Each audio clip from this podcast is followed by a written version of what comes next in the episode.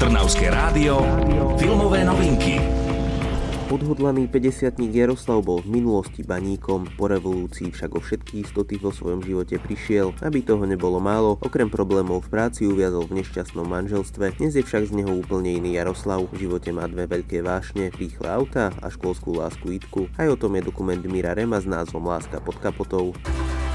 Otec taky musel bojovat. A vím, že to řešil alkoholem, že jo? Já to řešit tak nebudu. Já radši půjdu a každému rozbiju držku. Au, ty blbče.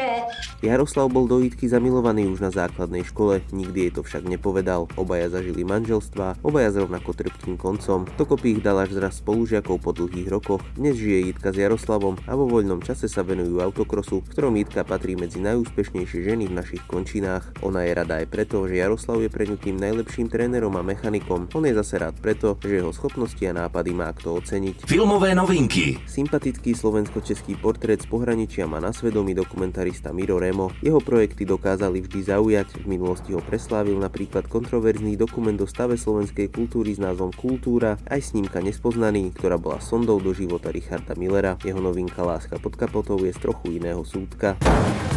Když něco musí, tak ona to just nebude. To je jak princezna, zavažne střebíče. Zaujímavý dokument plný napätia, humoru, lásky a rýchlych automobilov s názvom Láska pod kapotou premietajú práve teraz v kinách. Čo je nové vo svete filmov ste počuli vďaka kultúrnemu centru Malý Berlín.